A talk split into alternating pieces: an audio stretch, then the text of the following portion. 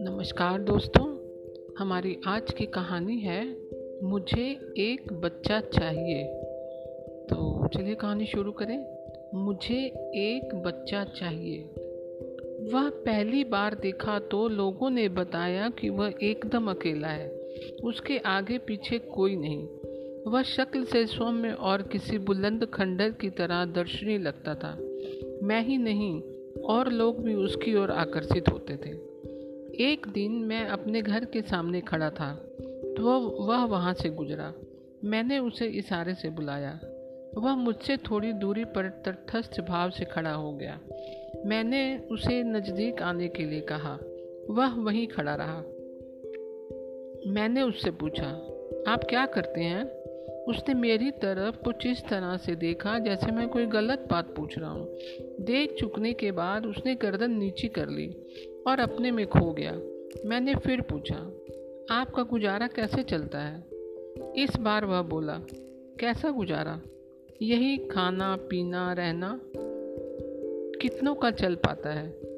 फिर भी यहाँ तो कोई किसी के गुजारे की चिंता नहीं करता। वह हंसा वह मुझे कुछ बदमिजाज भी लगा। बोला, और कुछ पूछना है? मैंने पूछा, घर में कौन लोग हैं? किसका घर? आपका। सारी दुनिया ही घर है। बच्चे बच्चे बच्चा तो अंदर होना चाहिए। वैसे मुझे एक बच्चे की ज़रूरत है। आप देंगे? वह फिर हंस दिया सबसे पास अपना एक बच्चा सबके पास अपना एक बच्चा होता है। पर कोई किसी को नहीं देता। उसकी इस बात से मुझे लगा वह पागल भी है। वह मुझे वहीं खड़ा छोड़कर आगे बढ़ गया। मैंने बहुत पता लगाना चाहा कि आखिर वह क्या चीज़ है। शहर में ज़्यादातर लोग उसे उतना ही जानते थे जितना मैं जान सका था। साधारण सी बातें, वह एक संकी इंसान है। किसी से बात नहीं करता है। करता है तो सिर पैर की।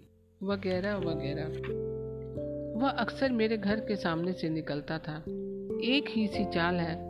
कभी मैं उसे खिड़की से देखता और कभी जब मैं बाहर बरांडे में सुस्ताता या चाय पीता होता तो वह तेज़ी से निकल जाता।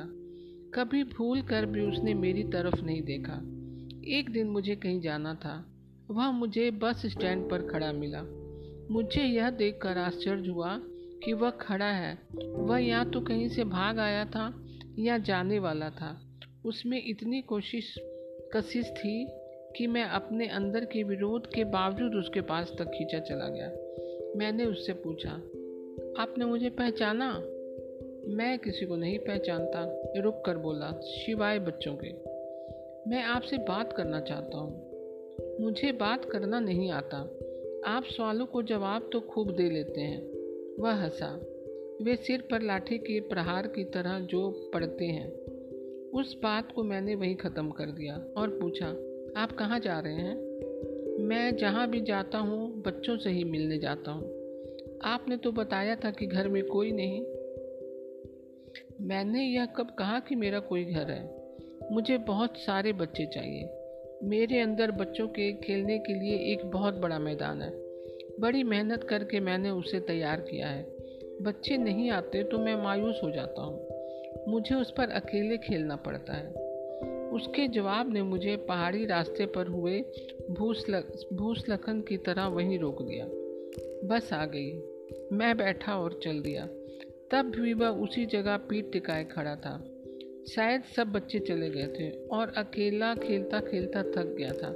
मेरे बराबर में बैठे एक साहब ने अचानक पूछा, आप इन सज्जन को जानते हैं? मैंने इनकार में गर्दन हिला दी। वह बोला, आप उनसे बातें कर रहे थे? मैंने सोचा कि शायद जानते हो। क्या आप जानते हैं? नहीं, मेरा एक दोस्त इनके साथ काम कर चुका है। ये वैज्ञानिक थे। वैज्ञानिक? मुझे आश्चर्य हुआ। इस देश में सर वी वी रमन के बाद तो कोई वैज्ञानिक नहीं हुआ। हुए भी तो दूसरों की खोजों को इस्तेमाल करने वाले।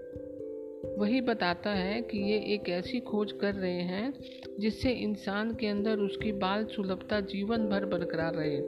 सबको प्यार करने की उसकी प्रवृत्ति कभी नष्ट ना हो। मैं चौंक गया। मुझे लगा यह कुछ ज़्यादा ही हाँक रहा है।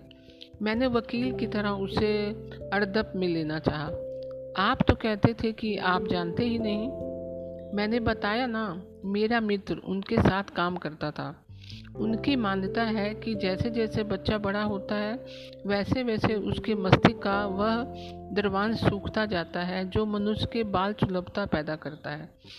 अगर वह पूरी तरह सूख जाता है तो मनुष्य तानाशाह कातिल, जालिम और ना जाने क्या क्या हो जाता है। उनका कहना है कि या तो हम उस तत्व को सूखने दे, ना दें, या कोई ऐसा रसायन बनाएँ जिससे वह मस्तिष्क में फिर से उत्पन्न किया जा सके। अगर ऐसा हो गया तो घृणा विमनस्य आदि प्रवृत्तियाँ समाप्त हो जाएँगी। इस बात को सुनकर मेरे रोंगटे खड़े हो गए। मस्तिष्क की बनावट और उनकी विलक्षणताओं के बारे में बहुत सी बातें सुनी थी, लेकिन ये सब बातें जादुई सी लगी। मेरे मुँह से निकला। यह तो अजीब बात है। मेरा मित्र कहता था कि उन, कि उनकी काम, उनका काम पूरा हो गया था। पिछले दंगों में आताताइयों ने उनका घर जला डाला। इसी में उनकी लैब भी जल गई, पत्नी और बच्चा भी चले गए। उनके सारे प्रयोग अपने बच्चे और पत्नी पर किए थे। बस यकायक झटके से रुकी। उसका हौज पाइप फट गया था। रेडिएटर का पानी बह गया था। वहाँ से दो तीन किलोमीटर दूरी दूर मेरी जगह थी। मैं उतरा और रिक्शा लेकर चल दिया। वहाँ दो दिन रहना पड़ा। दिन भर तो व्यस्त रहता था। रात को जब लेटता था तो वह अद्भुत व्यक्ति और उससे जुड़ी वह कथा मुझे घेर लेती। दो चार लोगों को सुनाया तो वे हंस दिए। एक साहब तो बोले, आप कथाकार हैं। तकनीकी संस्थाओं में काम करते हैं।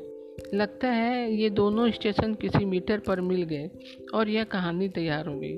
खैर कहानी मज़ेदार है। मैंने उन्हें समझाना चाहा, चलिए मेरे साथ, मैं आपको मिला देता हूँ। वे बोले, इस तरह के एबनॉर्मल लोगों के बारे में लोग बहुत से किस्से कहानी गढ़ देते हैं। आखिर वक्त काटने के लिए कुछ तो चाहिए। इस देश में दो ही बातों की बहुतायत है, बच्चे और वक्त। अंत में मैंने लोगों से इस बारे में बात करनी ही छोड़ दी। जब लौटा तो उस आदमी से मिलने की इच्छा बहुत प्रबल थी। मैंने उसे कई जगह खोजा। एक दिन इत्तेफाक से वह मुझे अपने इस संस्थान के बाहर एक बच्चे के स्कूल के सामने खड़ा मिल गया। मैंने थोड़ी दूरी पर अपनी गाड़ी रोक ली और उतरकर चुपचाप उसके पीछे जा खड़ा हुआ। वह पूरी तरह मग्न था, जैसे मैच खेल रहा हो। उसके चेहरे पर मैदान में खेलते हुए बच्चों के से हाव भाव आ जा रहे थे। कभी किक लगाता, कभी गोल मारता, कभी गोल चुक जाता तो मायूस हो जाता, कभी खुशी से ताली बजाता जैसे लग गया हो। किसी को लंगड़ाते देखता तो पाँव सहलाने लगता। खेल का मैदान भरा पूरा था। यक्का या घंटी बज गई। बच्चे अपने अपनी कक्षाओं में चले गए। वह थक कर बैठ गया। फिर उठा तो थके हुए खिलाड़ी की तरह चलने लगा। मैंने आगे बढ़कर उसे रोक लिया। इस बार भी मैंने यही पूछा आप मुझे पहचानते हैं? वही जवाब, मैं किसी को नहीं पहचानता सिवाय बच्चों के। मैं आपसे बात करना चाहता हूँ। इस बार उसने थकी सी आवाज़ में कहा, कहिए, आप मेरी गाड़ी में बैठकर मेरे साथ चलें।